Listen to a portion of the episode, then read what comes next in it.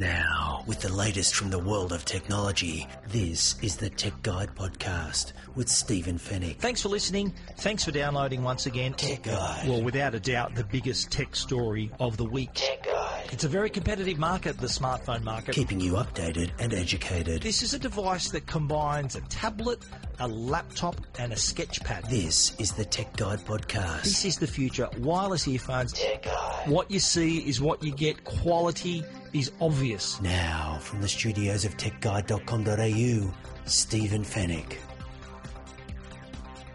Hello and welcome to Tech Guide, episode 273. This is the podcast that keeps you updated and educated about the latest consumer tech news and reviews. Thank you once again for listening. Thanks for downloading. First time listeners, we're so happy that you found us and we hope you become a regular listener and we hope you enjoy the show. My name is Stephen Fenech and I'm the editor of techguide.com.au. On this week's show, we're going to give you our verdict on the iPhone 10 and our listeners also share their thoughts as well through their voice bites. We'll speak with Philip Schroeder from Sonnen, that's the German battery maker who wants to help you pay zero dollars for your electricity. In the Tech Guide reviews, we're going to take a look at the new Call of Duty World War II game, the Alcatel Plus 12 Windows 2 in 1, and the new Nespresso Virtuo machine which uses all new pods. And we're going to finish up, as we always do, with the Tech Guide Help Desk. And it's all brought to you by Netgear, Australia's number one brand of home Wi Fi products, and Norton, the company to help keep you and your family safe online. A massive show for you, so we're just going to jump straight in.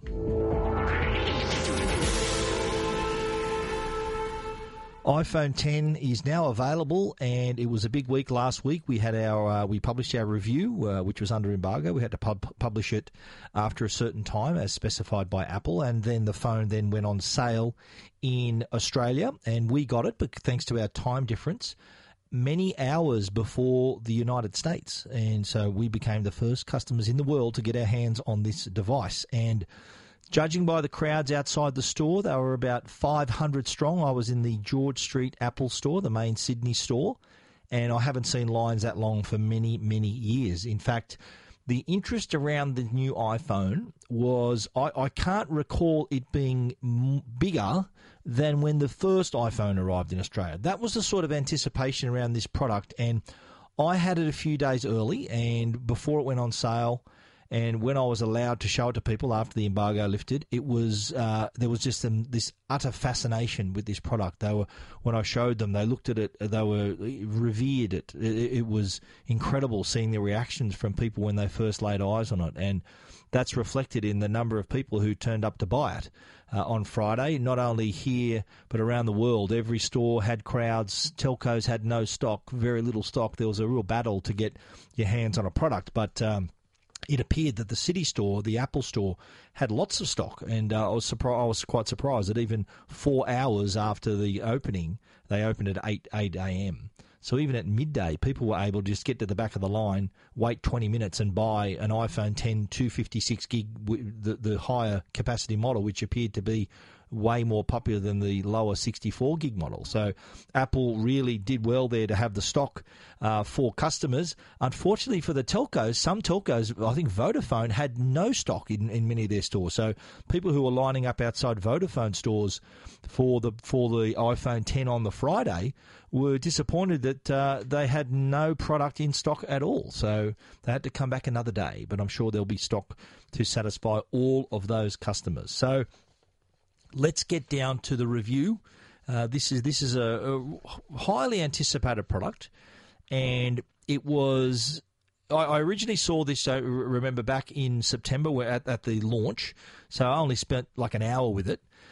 But then when I got it and it became my device for my review, uh, I, I, really appreciated the quality, the features uh, of the product, and why people are so excited about it.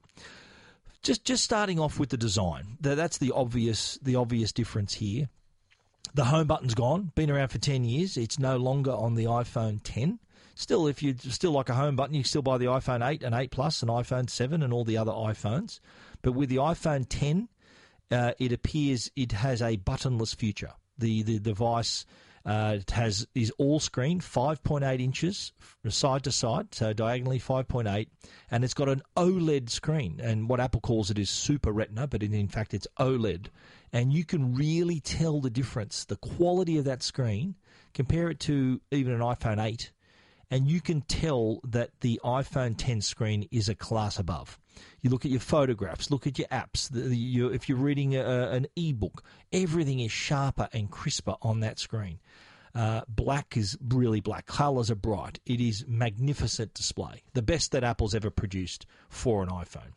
And naturally, they reserved it for their top of the line device, which is the iPhone 10. Now, without a home button, you have to learn a number of gestures, which which I think uh, yeah, it's actually quite intuitive. So the, you're not going to get the phone and think, "Oh, please, could I have the home button back?" In fact, it's the opposite. You're going to you're to say in three minutes, "What home button? I don't need a home button. This thing works well without the home button." Yes, there are a few gestures that you got to get used to. So sw- swiping up from the bottom gets you takes you home. Swiping down from the top right gets you your control center. Swiping down from the left gets you notifications. Uh, just simply pressing the power button and holding it doesn't turn it off anymore. You've got to actually press a volume key to do that. Pressing the side button, which is now a lot bigger because it does a lot more, uh, will just get you Siri. So there's all these little gestures you have to learn, but nothing that is going to stretch any user by any means. So I think the home button, while it had a great run for 10 years, and there's no suggestion that Apple's killing it off completely yet. It does exist, as I said, on their other products uh, it doesn't really have a place here. It, it uh, not having the home button obviously opens up that added real estate for the display. And if the more room you got that for that display, the better. It would have been a shame to contain that display to restrict that display with a home button and all the other all the other room that's on top of the product. Now, if you put these products side by side, if you put this beside the eight and the eight plus, it sits directly in the middle of both those products. So it's not too big, it's not too small, it is just right. That's why I called it the Goldilocks phone because it is just right. So if you're a person who doesn't really like carrying around a big device, then and you're a person who wants a big screen, it kind of suits both those people because it's a big screen without being a big device. And it's just slightly bigger than the 8 and one and a half centimeters smaller than the 8 Plus. So you're getting actually a larger screen in a smaller device with the iPhone 10. So size is just right, and uh, I think any, anyone will will uh, will see that when they're put side by side, it does provide that nice middle ground. That's why I, there's there's no a lot of a lot of readers said is there going to be an iPhone 10 Plus? Well, you don't really need it. It's already 5.8 inches. It's just the right size. Uh, available in silver and space grey as well. I should add. The back panel is glass, and that allows for wireless charging and uh, it, it, looks beautiful. It's got a stainless steel band around the outside. That's surgical grade stainless steel, uh, unlike the aluminium used on the other on around the iPhone 8. So just just looking at it, it does have uh, a, a, look of its own. Uh, with that that entire front face being a display, it is a a, a product that is uh, quite a departure for Apple. Now, without a home button, you don't also you, you also can't use uh, your fingerprint. So Touch ID is out. Uh, it was out with the home button. So in its place, what Apple's come up with is Face ID, which I think is absolutely brilliant. It is fast, it is intuitive, and it is secure. They're, they're the three things I have to say about it. And any, as soon as you start using this device, and, and by the way, Face ID takes up to a minute to set up, less than that. You've got to basically just draw a circle with your nose in front of the front, the true depth camera on the front of the device, and that establishes more than 30,000 points of recognition. So when you're looking at this, it takes a split second to unlock, and then you can swipe up to look at your at the home screen. Uh, when and that, that's a good idea that it doesn't go straight to your home screen because with the speed in which this unlocks, the iPhone 10 unlocks, it wouldn't be hard for you just to glance at it to see the time or something. And if it unlocked and went straight to the home page, you'd some, a lot of users would put it in their pocket and then you'd activate apps and butt dial people and all that sort of thing. So Apple very cleverly only unlocked the device but left it on your lock screen until you swipe up. And you can tell when Face ID's been engaged when the picture of the padlock goes from locked to being unlocked. And that takes a split second. In fact, if you had the iPhone 10 in your pocket and took it out of your pocket, by the time you brought it up and swept up to, to swiped up to go to your home screen, in that movement, it would have looked at you, recognized you, and unlocked the phone. That's how fast it is. So uh, I've, I've heard people complaining that in bright sunlight it doesn't work, and when they're walking it doesn't work. Well, it's worked for me on both of those on both of those scenarios in the middle of the day in bright sunlight and when I'm walking. So I don't know what, what the issue is with them. It has not it has not worked properly. I should say it has not never worked properly since I've had it. it, it there's never been a time where I've had to think, oh, it, it, just doesn't recognise me at all. And I've shown it to other people, and the padlock just shakes because you know, okay, you're not Stephen, and it just shakes. And if it does that five times, and you look at it again, you, it'll require your password. That's exact. That's what happened during the iPhone 10 launch. You remember Craig Federighi tried to unlock it with his face, but what had happened was that five other people had actually looked at the phone. It tried to recognize him and didn't. So it actually worked the way it was supposed to by putting up that that uh, the key the keypad to enter the passcode. So that's what happens if you try. Someone try looks at it five times to unlock it, it reverts by default to the passcode. Uh, so, but the user, if it's if it's yours, uh, you look at it, it unlocks, it, it happens in an instant. So, uh, really, really good news there. Now, moving on, uh, the the one of the best features that you'll find is the camera, and not just the, the, the rear camera, but also the front camera. On the rear, two 12 megapixel cameras with dual image stabilization, so both lenses have image stabilization. Uh, on the iPhone 8 Plus, only one lens has that. So uh, the result is you can take these magnificent images. It's got a new color filter, so it gets you deeper pixels. With it's also got an improved sig- image signal processor, so the colors that you're going to get out of this thing, and, and especially on that beautiful OLED screen, are absolutely remarkable. Uh, it's also got a true true tone quad LED flash, so you get consistent and natural light in your photos if you do need to use your flash anyway.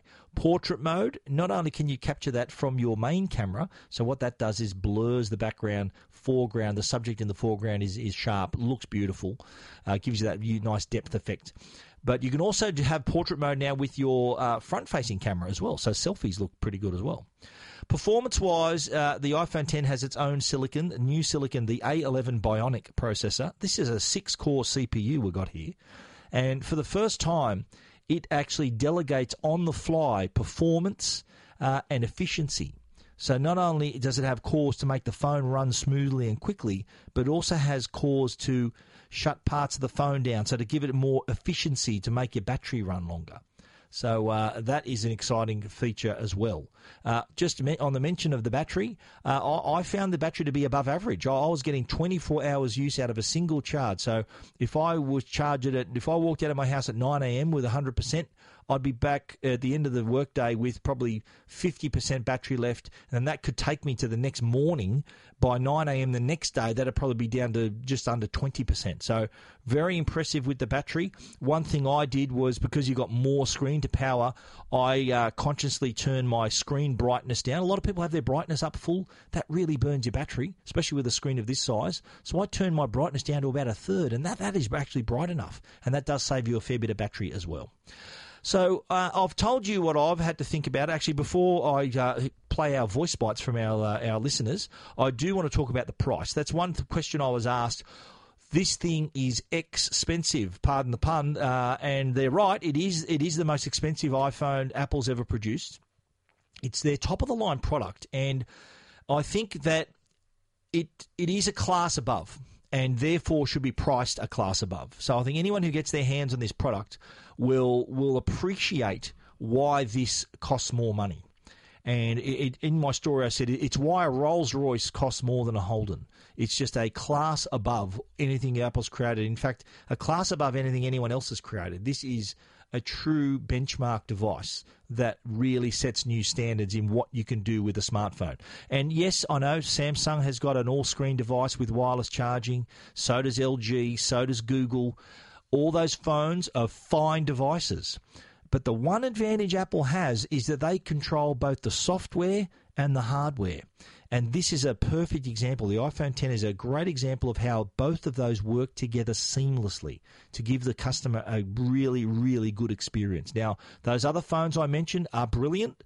They're running Android, so Samsung, LG, Google, although Google does own Android, but these other companies don't have the same sort of control over that software. They can't decide. Well, we're not going to have a home button anymore, a virtual home. Whether they, I don't think they have that kind of that that kind of power with that operating system because it's not theirs. If Samsung had their own operating system, we might be telling a different story here. Yeah, Samsung's still the world's number one smartphone manufacturer, but Apple just seems to have this this attraction to customers, and that's one of the reasons why because they've got the software working with the hardware, and vice versa. I was asked in several of the interviews I did last week uh, at the launch, why why are people so keen on this device? Why are people so love the Apple brand? And that is why because Apple's got this whole ecosystem, and it all just works. It's beautifully designed and works together really well. Now, uh, you've heard my opinion about the iPhone 10. I want to play for you. I've got three voice bites from three of our readers who want to share their thoughts on the iPhone 10. And our first voice bite is from Jared. So I've just had the iPhone 10 for just under a day, and this is just absolutely the best device I've ever used. So much fun. The screen, OLED screen, is just nuts. The form factor and the new gestures is fun to use. Just can't wait to use it more. Love it. So that's pretty pretty positive from uh, our mate Jared there, who uh, who bought I think bought the phone on day two. So uh, he was very excited to get that device as well. Uh, our next voice bite, also from another happy user, is from Stephen, and this isn't me. This is another Stephen. 56 gig space grey arrived on the third. I was worried about having no home button, but after an hour or so, it's second nature. I picked up my wife's iPhone 7, and the home button feels old. Face ID is great, especially with Apple Pay. The screen is so clear, it really is like looking at a photo. It's a fantastic phone. Keep up the great work, Steve. Thank you, Steve, for the little uh, cheerio at the end there. And our final voice bite is from Michael. He uh, also got his phone day one, and uh, as you'd expect, another very positive review. iPhone 10, what a phone. I thought I would miss the home button, but let me tell you, after about three minutes of not having a home button, I completely forgot about it. It's so easy. Love Face ID, the speed of the phone. It is awesome. So as you can hear, it was pretty positive all all round for uh, our listeners. And if, if you want to get in touch with us, we often love we love to hear from our, our listeners through VoiceBite. If you download the VoiceBite app and then have the hashtag Tech Guide, we we'd love to hear from you. If you've got a question, if you want to give us your own 15 second review, you can do that as well. So we love to hear from our readers using our VoiceBite app. So stay tuned. If you do contribute a VoiceBite, you may uh, you'll be featured on the Tech Guide podcast as well, so you'll hear your voice as well as mine. If you want to read our complete review. Hi, I'm Daniel, founder of Pretty Litter. Did you know cats tend to hide symptoms of sickness and pain? I learned this the hard way after losing my cat, Gingy. So I created Pretty Litter, a health monitoring litter that helps detect early signs of illness by changing colors, saving you money and potentially your cat's life. Pretty Litter is veterinarian developed, and it's the easiest way to keep tabs on your fur baby's health right at home. Go to prettylitter.com and use code SPOTIFY for 20% off your first order and a free cat toy. Terms and conditions apply. See site for details. This episode is brought to you by Shopify. Forget the frustration of picking commerce platforms when you switch your business to Shopify, the global commerce platform that supercharges your selling wherever you sell. With Shopify, you'll harness the same intuitive features, trusted apps, and powerful analytics used by the world's leading brands. Sign up today for your $1 per month trial period at shopify.com slash tech, all lowercase. That's shopify.com slash tech. View of the iPhone 10, you can check it out at techguide.com.au. Tech Guide. Now, a Tech Guide interview. Tech Guide. Okay, our interview this week is with Philip Schroeder. He's uh, from the German battery maker Sonnen, and they've just entered the Australian market uh, a few months ago. Now, they're a battery maker who, like other battery makers, Tesla and many other brands that are out there, have solar and storage solutions for Australian customers. They're already uh, in Germany, France, Austria, the United States, coming to Australia uh, as well, just entered the market. And we sat down with Philip and, and got his thoughts on our Australian energy market, how he sees it going, the future of solar and storage. And he also told us about his new system, which will be rolled out in Australia called Sonnen Flat. Now, this is a system where all the Sonnen batteries are interconnected so that Sonnen becomes your utility company, your energy company. So, for all the many Sonnen customers that they hope to have and will have here in Australia, all of the batteries are linked so that you don't use the power from the grid, you use power from all the other interconnected batteries. It is a fascinating thought into the future and how we could reduce the stress on our grid and also save ourselves massive electricity bills. And we caught up with him last week, and here's what he had to say to us. Oh, hi, Philip. Thank you for joining me on the Tech Guide podcast. Now, you're here from Sonnen, which is a German company. Can you explain who Sonnen is and what they are going to be doing in Australia? Absolutely. Sonnen is uh, one of the largest and fastest growing tech companies in Germany. Um, what we are providing uh, on a global level is energy storage products, but what is even more important is we provide services to interconnect solar systems and storages to build a virtual power plant to virtually give power to the people. Right. So batteries and solar panels are growing in popularity now. Australia is one of the countries that are that are taking them on and battery storage is, a, is another important thing. But battery storage with Sonnen has, as you said, a, there's a distribution f- feature to it. So can you explain that? Yeah, it is. I, mean, I think the, if, if we look at Australia in particular, you see high electricity prices, you see people being frustrated by politicians, uh, regulators, and utilities. Um, and they're being left alone. So there's no real solution for that problem. And uh, what Sonnen is offering is two things. First of all, we are offering them to store cheap solar electricity during the day and make it accessible during night with our energy storage product. Mm-hmm. But the more important thing is that we actually interconnect all our customers and they can share their electricity. Mm-hmm. This means, translated, that we can provide them with free electricity um, when they need it, even if they don't have enough electricity in the battery. So you become their electricity supplier. So if a, if a Sonnen customer, Sonnen customers in Australia sign up to the Sonnen Flat program, so they don't get energy from the grid, or they don't they don't pay for energy from the grid, but we share all our power from our batteries. And you regulate that amongst all the customers. I Have I summed that up right? Yeah, kind of. I mean, you can compare it to your mobile mobile phone plan. Okay. Basically, all you do is you pick the right size of solar system plus energy storage yep. system,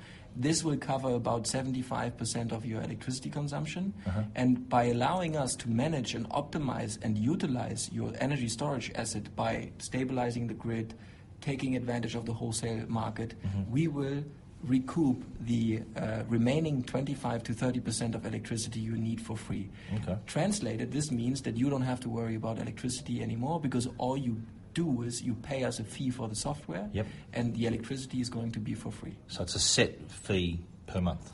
It's comparable to what are we talking about? 30 40 50 dollars a month. Yeah, exactly, depending right. on, on the size of your home, depending on the size of your battery. Yeah. We have different packages that are suiting your needs, and okay. this will reduce your electricity uh, bill by over ninety percent. Okay, just talking about battery technology now. Now, a, a lot of people are thinking, well, they, they you're probably being compared to Tesla. So, what, what, how do you differ from Tesla?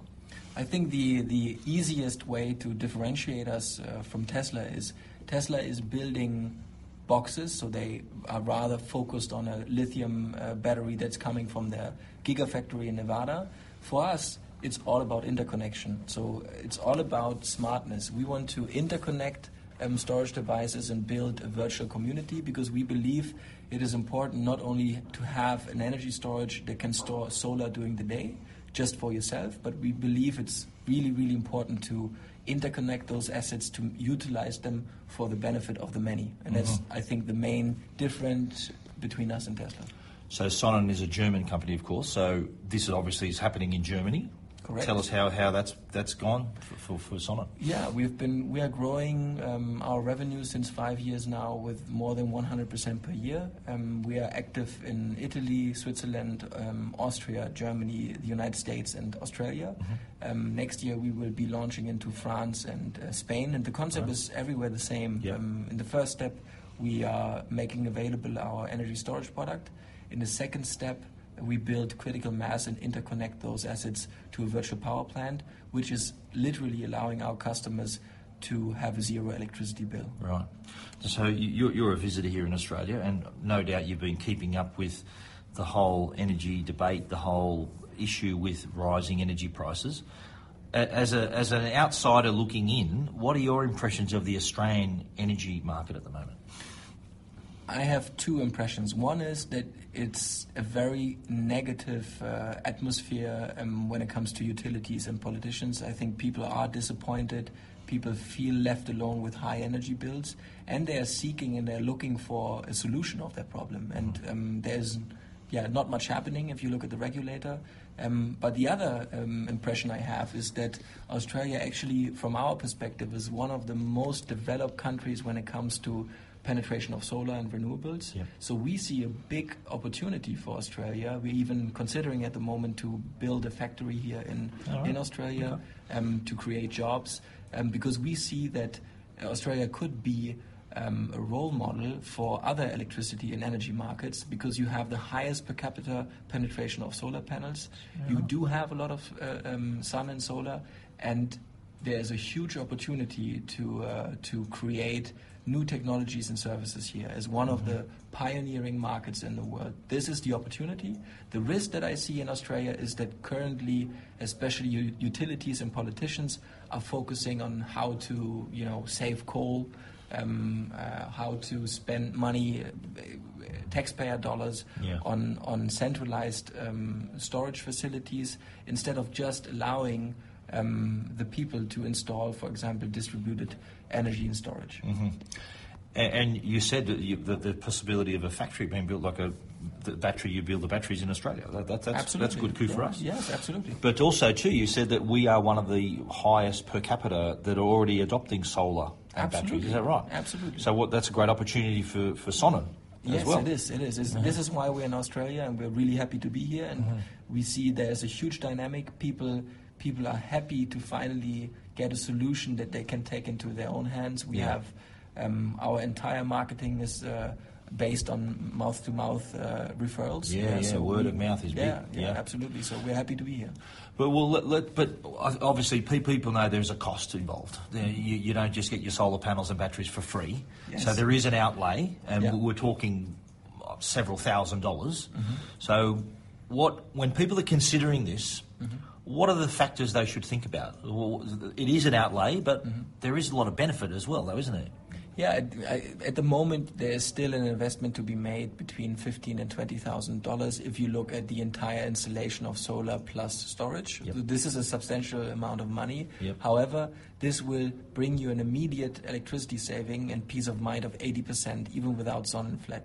Yep. And uh, the addition of Sonnenflat is um, also improving the amortization period of the entire installation. So with Sonnenflat, we are actually further improving the benefit. Um, and also, we are increasing security because you have absolute 100% peace of mind about your electricity bill. Mm-hmm. No more bill shock. Absolutely. That's a big thing. That, that it is. Yeah. And so we believe that um, it makes literally sense for every homeowner to think about solar plus storage, and especially about Sonnenflat.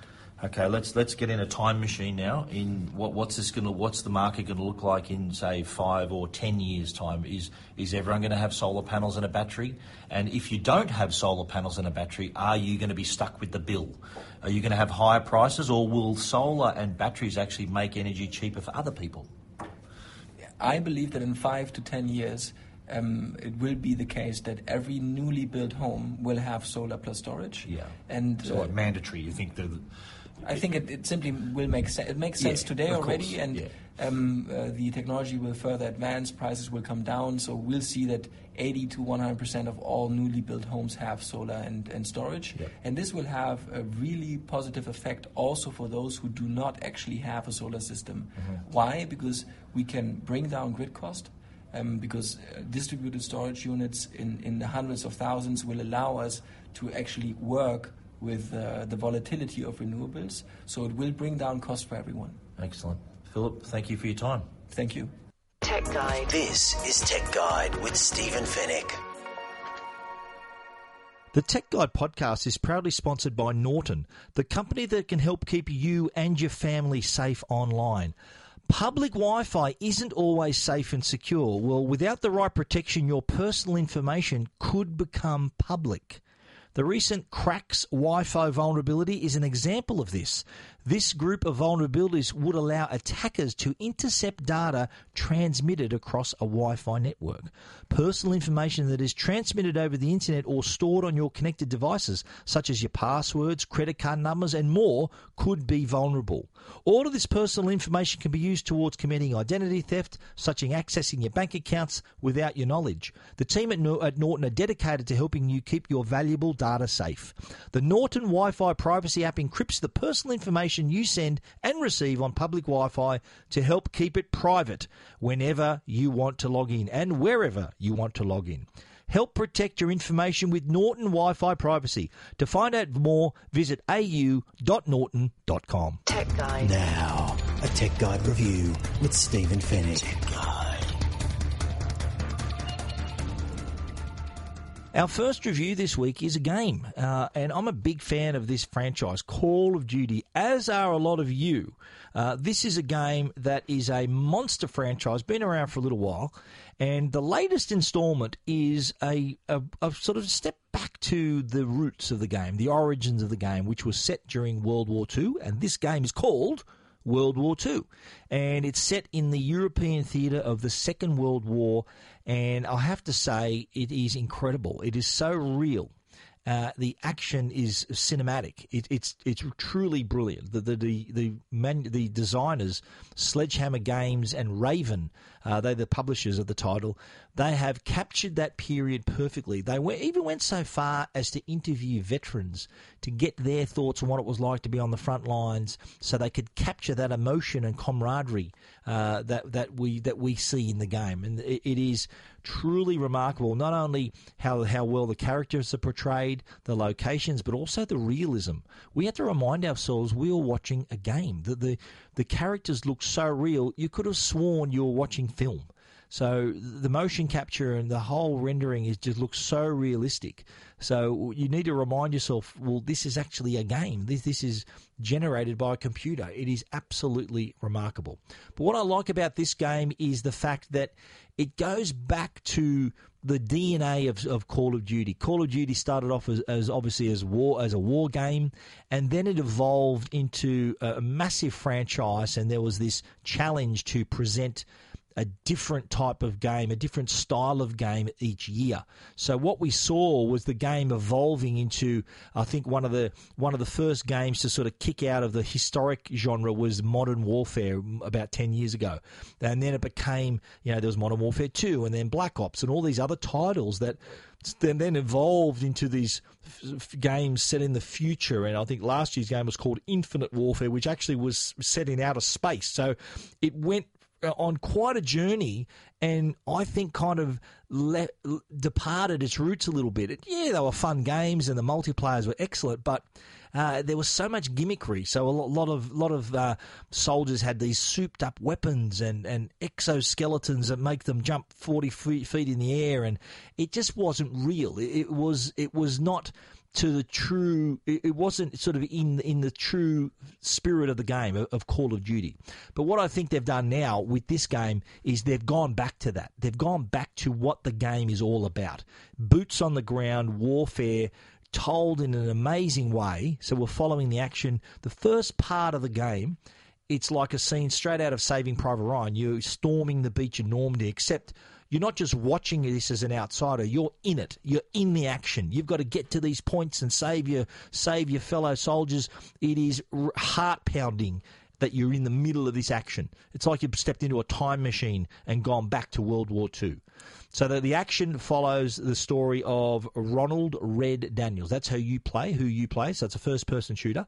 So you play Daniels and you team up with members of the British forces and the French resistance, and uh, right right from the get go, it's action packed, and you, you you complete these missions, and, and you, you, you do things. You, you go from shooting to driving to uh, firing at aircraft in the air, using all these various different weapons that are that are uh, faithful to the period. So you're, you're using a weapon that was used in World War II. So it's not like this souped up laser gun that you've got uh, set in the future. This is what they used back in that period. So it kind of levels the playing field, not just for the campaign, but also in multiplayer. You know, multiplayer, I found that if some genius could work out how to do a double somersault with a with a massive weapon, then what hope are you if you if you're not practicing that every day? But with Call of Duty, the multiplayer, it is a bit more even because we're all we're all starting with these same weapons that you can't soup up with these special attachments and, and sensors and stuff like that. So you really got to rely on your skill and your reflexes, which is what the game should be all about.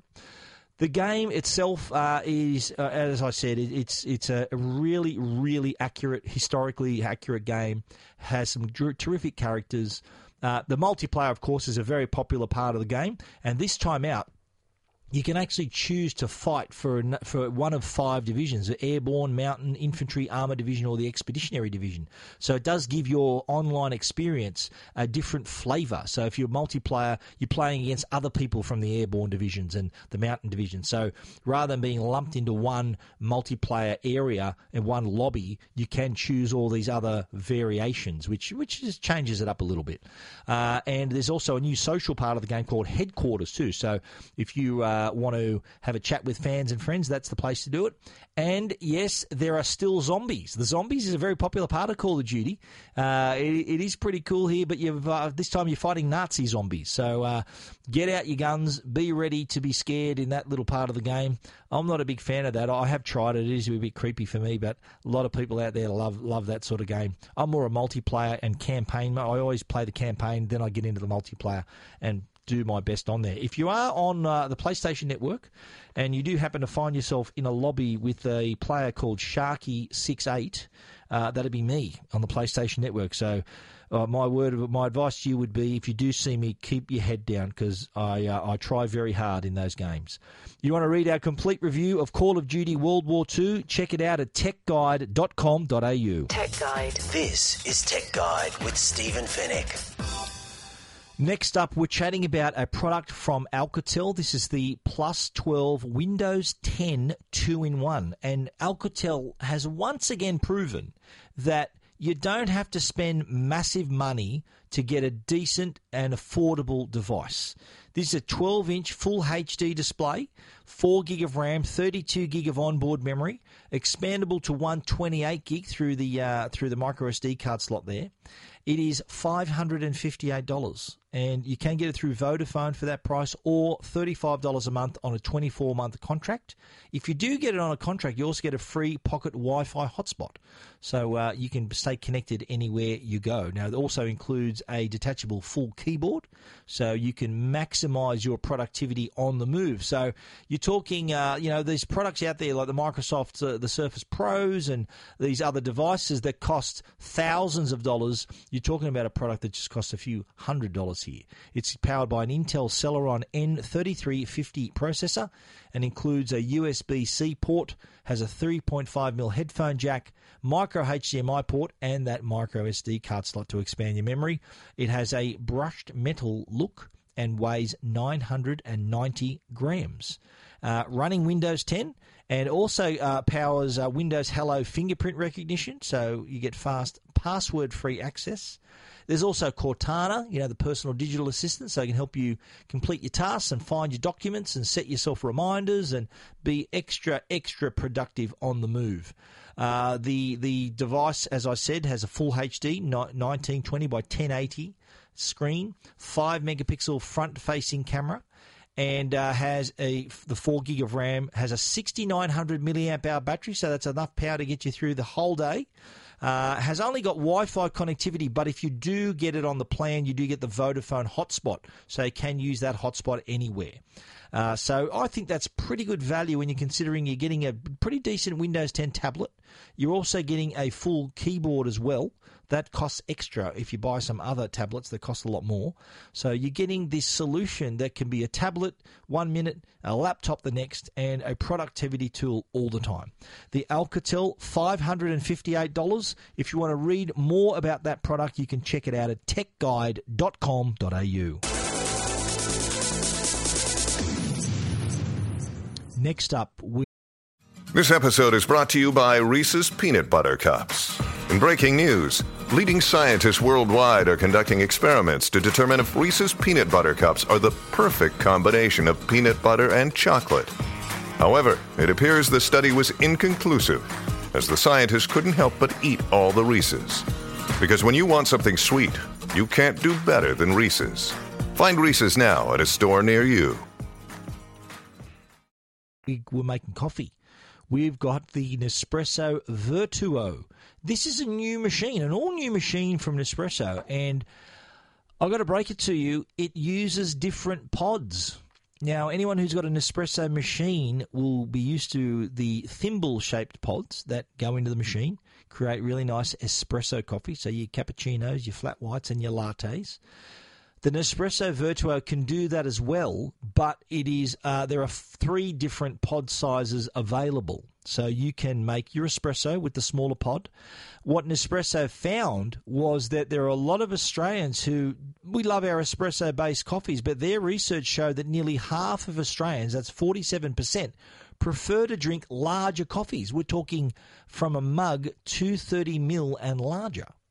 So as a result, Nespresso went away and created the Vertuo and the Vertuo Plus. The difference here is the size of the water tanks and your ability to position them. They cost the same price, but you can now make coffees from espresso size all the way to those high quality, larger flavored coffees as well. And of course, 90% of Aussies also like milk with their coffee. With the Vertuo, you don't get the Aeroccino milk frother what I did with when I was testing this out, and it was a tough job having to drink a lot of coffee here. What I did was actually poured a little bit of cold milk into the into the mug and then let the coffee infuse with that. So it sort of still created this nice texture, gave it a nice little crema, a little foam head as well.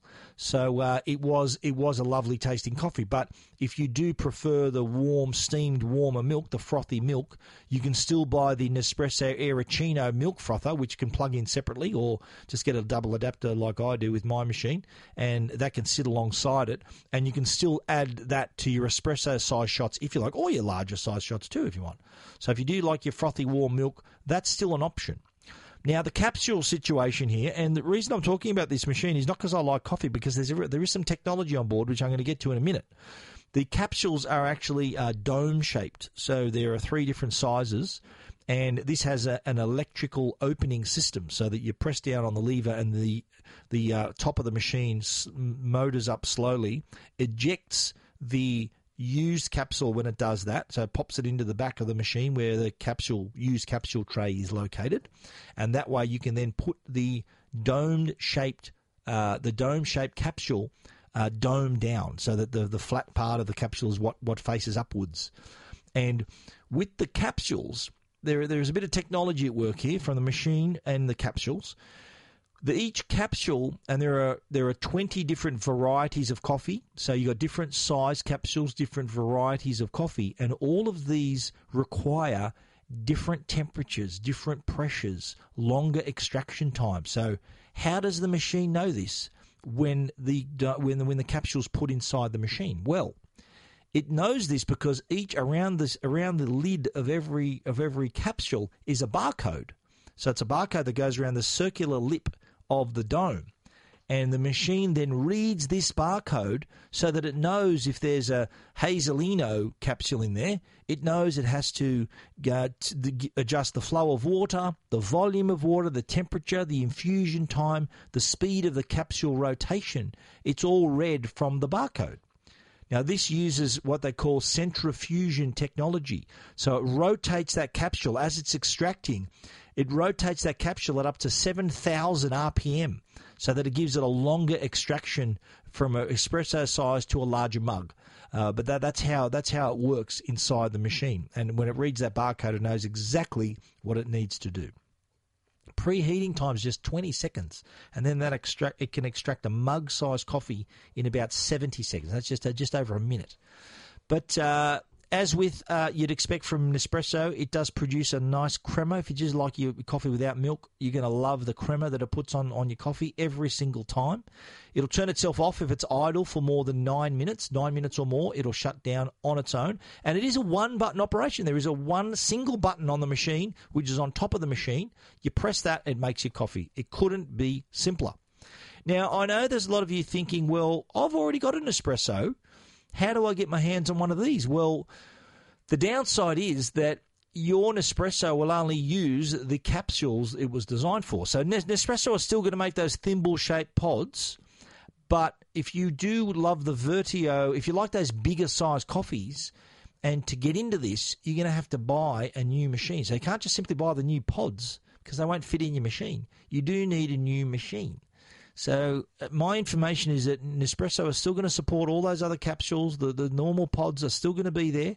You can recycle them, by the way. I did have a couple of questions about how uh, uh, really uh, could be harmful to the environment if these things end up in landfill. Nespresso does have a recycling scheme, so you can collect all your all your capsules and take them back to Nespresso for recycling. A little bit like you do with your old ink, your old printer ink cartridges. So keep that in mind. But uh, the the new machine, yeah, only takes the new pods. And if you do like a like a bigger coffee, I'm talking up to 414 mil. That's the Alto. You can also use the 40 mil espresso. You get a 150 mil Gran Lungo and a 230 mil mug size. They're the four sizes. But top of the line, there's the 414 mil Alto. Go big or go home, I reckon. So I reckon that's pretty good if you do like a big coffee Eh, with a splash of milk if you want as well. But if you've got an older Nespresso, you're stuck with the old pods, unfortunately. But if you're looking for a new one, the Vertuo could be your new best friend. The Nespresso Vertuo and the Nespresso Vertuo Plus, both available now for $299. And our full review is at techguide.com.au. Keeping you updated and educated. This is Tech Guide with Stephen Fenech. Tech Guide. The Tech Guide podcast is proudly sponsored by Netgear, Australia's number one Wi Fi brand. And they've just introduced Orbi, the world's first tri band Wi Fi system. Orbi gives you reliable, secure, and crazy fast Wi Fi to every inch of your home. That's right, everywhere. No more dead zones upstairs, no drop connections through walls, no more complaints either. Just better Wi Fi everywhere. Orbi reaches up to 370 square metres through Wi Fi barriers like walls, stairs, and doors. With a dedicated internet connection, Orbi helps prevent buffering while streaming your favourite movies and shows. No matter how many devices you connect, you have ultra fast Wi Fi speeds. The Orbi Tri Band Wi Fi system works with your existing modem to maximise the speed you're paying for.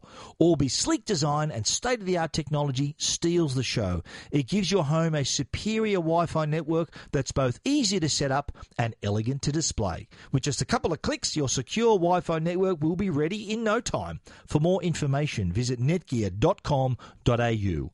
Orbi, better Wi Fi everywhere. Tech Guide. Now, answering all your tech questions, the Tech Guide Help Desk. Okay, our Tech Guide Help Desk, I've got a couple of things to talk about. The first one is securing mobile devices. This is a very popular question I get on uh, through Tech Guide. You can send me an email through the Tech Guide website, or you can send me a voice bite. As you heard earlier, we had a few voice bites, so our listeners were actually on the show. Their voices were on the show. We love that. We want to have more. So if you've got a question for the Tech Guide Help Desk, download VoiceBite. It's free on iOS and Android. Simply put hashtag Tech Guide or hashtag Ask Stephen, whatever you wish, and you'll be able to record your question. It's 15 second recording time. Slide to broadcast, and I'll get that. I'll get that file. I can get it and play it on this podcast. Our first question is about securing mobile devices. I had a reader asking whether she needs to have internet security software on her devices. I think she had an iPad and a Samsung phone. Uh, she wanted to use her internet banking, and I said, well, look, uh, internet banking apps are pretty secure. Just don't share your passwords with anyone. They're pretty secure. Don't send them to anyone. Just keep it to yourself. Uh, if you do have internet security software, I suggested to look at that software because there could there there is usually five licenses. So one of the licenses could be for a desktop, maybe another one for a laptop, and there's another three licenses to go. One could be for your phone, one could be for your tablet. So that does give you a little bit of extra security. There are free apps you can download. I think Norton, our, sponsor, has one that that checks any app that you download, especially on the Android system. If you, uh, it, it, sort of checks that you're not downloading a bogus app that could maybe suck out all your information and compromise your security. So that's that's a good app that's free. But if you do have internet security software, check to see whether you have some licenses you can use on your mobile devices. That is a good move. Uh, next up, we had a reader asking they don't have Bluetooth in their car. How do I put Bluetooth in my car? Now, with that question, I assumed that the reader wanted to connect their phone and maybe stream their music in their car, but because the car may be slightly older, doesn't have Bluetooth on board. Well, the good news is there are still a healthy number of Bluetooth in car speakers. These can be installed, uh, can be positioned in the car on the visor. They can be also installed and maybe have a control on the dashboard. Up to you how much money you want to spend, how much trouble you want to go to. But basically, the device creates the Bluetooth connection. Your smartphone connects to that device, and then you're able to either play the music through the device that might have a speaker of its own, or if it's a more sophisticated, expensive system, you can connect the controller to your car audio system so that it all plays through your speaker. So if you get a phone call, it'll turn the radio down so you can hear the phone call. Or if you want to just stream your music, you can choose to do that instead of listening to the radio. So you can stream your own, maybe have Spotify or Apple Music. You can stream that as well with one of these Bluetooth devices. I've written about plenty of them on the Tech Guide website. If you want to check it out, you know where to go